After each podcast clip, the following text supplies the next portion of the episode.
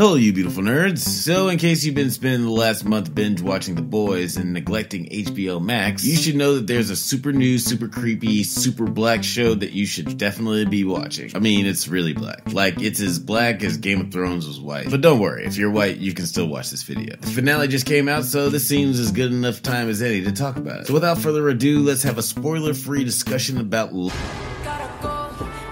But first, a prelude. In the year of our Lord 2016, author Matt Ruff wrote a dark fantasy horror novel called Lovecraft Country that explored the conjunction between the fictional works of H.P. Lovecraft and racism in the Jim Crow era of American South. The HBO Max series serves as a continuation of the story from the novel. I've never read the Matt Ruff book. I wasn't even really aware of its existence until the show came out. H.P. Lovecraft himself was a racist piece of shit, so I never read any of his stuff either. So I went into the show very blind. And after the first 15 seconds of the show, I was already like, wait, did I skip an episode or something?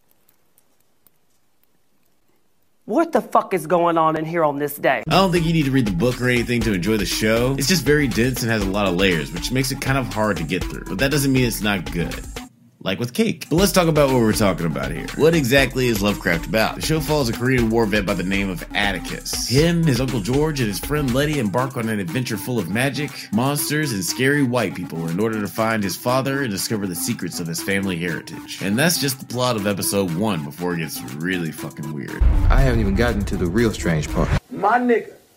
I'm glad you said this. This show was unbelievably cool. It was refreshingly different and fun, despite being a period piece set in a particularly sad period. I was a little afraid that the show might be bad because it felt like HBO Max was just trying to plug that black hole pun intended, that Watchmen left behind when the creator decided he didn't want to do a second season. But Misha Green has constructed a remarkable series, and I hope we get 10 more seasons of the show. This show's not perfect, so before I talk about all the stuff I loved, I will briefly talk about the things I didn't like. My only real nitpick with the show is the choice of music. The show is set in the 1950s, and it regularly plays modern pop songs or songs that aren't set from the time period. I love Tierra Whack, and I love Frank Ocean, but hearing one of their songs in a show that's set in the 1950s kind kind of takes me out of it. It's especially bothersome because the score for the show is absolutely incredible. It seriously sucks me into the TV every time that opening title card comes up.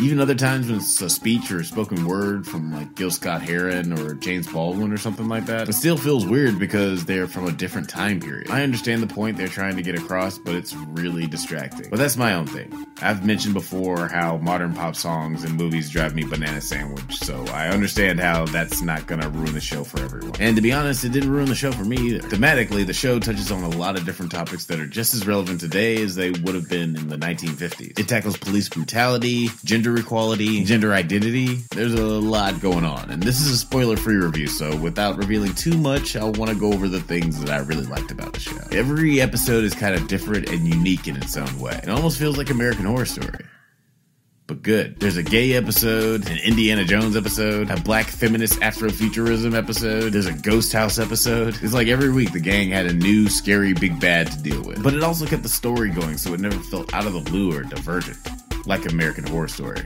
I, I don't like American Horror Story. Anyway, the cast blew me away. They all have a great chemistry with each other. The whole crew bounce off of each other well, and the show gives each character a lot of room to shine, including Abbey Lee, whose character is the physical manifestation of white privilege, aka bad guy. There are also a lot of female directors and writers on this show. I know that doesn't seem like a big deal, but it really seemed like the showrunner Misha Green made a point to have a diverse crew, and those kinds of decisions show in the finished product. Lovecraft Country Season 1 was phenomenal. I am a big fan of horror and fantasy pictures, so it feels good to be living in an age where black people are reclaiming the genre that they've been historically and systemically been left out of. My ranking, I loved it. Give me more seasons of this and stop making an American Horror Story, please. Thanks for watching my review. Feel free to check out some of the other stuff I got on the channel. I'll be continuing my review of the entire DC shared universe soon with my review of Batman vs Superman, and also got spoiler reviews of Lovecraft Country and Utopia coming out soon too. So keep your eyes peeled. Ew, actually, that sounds kind of gross and painful. Just keep, just keep your, um, I mean, I mean, just be looking out for it. Have a happy Halloween, my little Cthulhu's, and may the force be with you.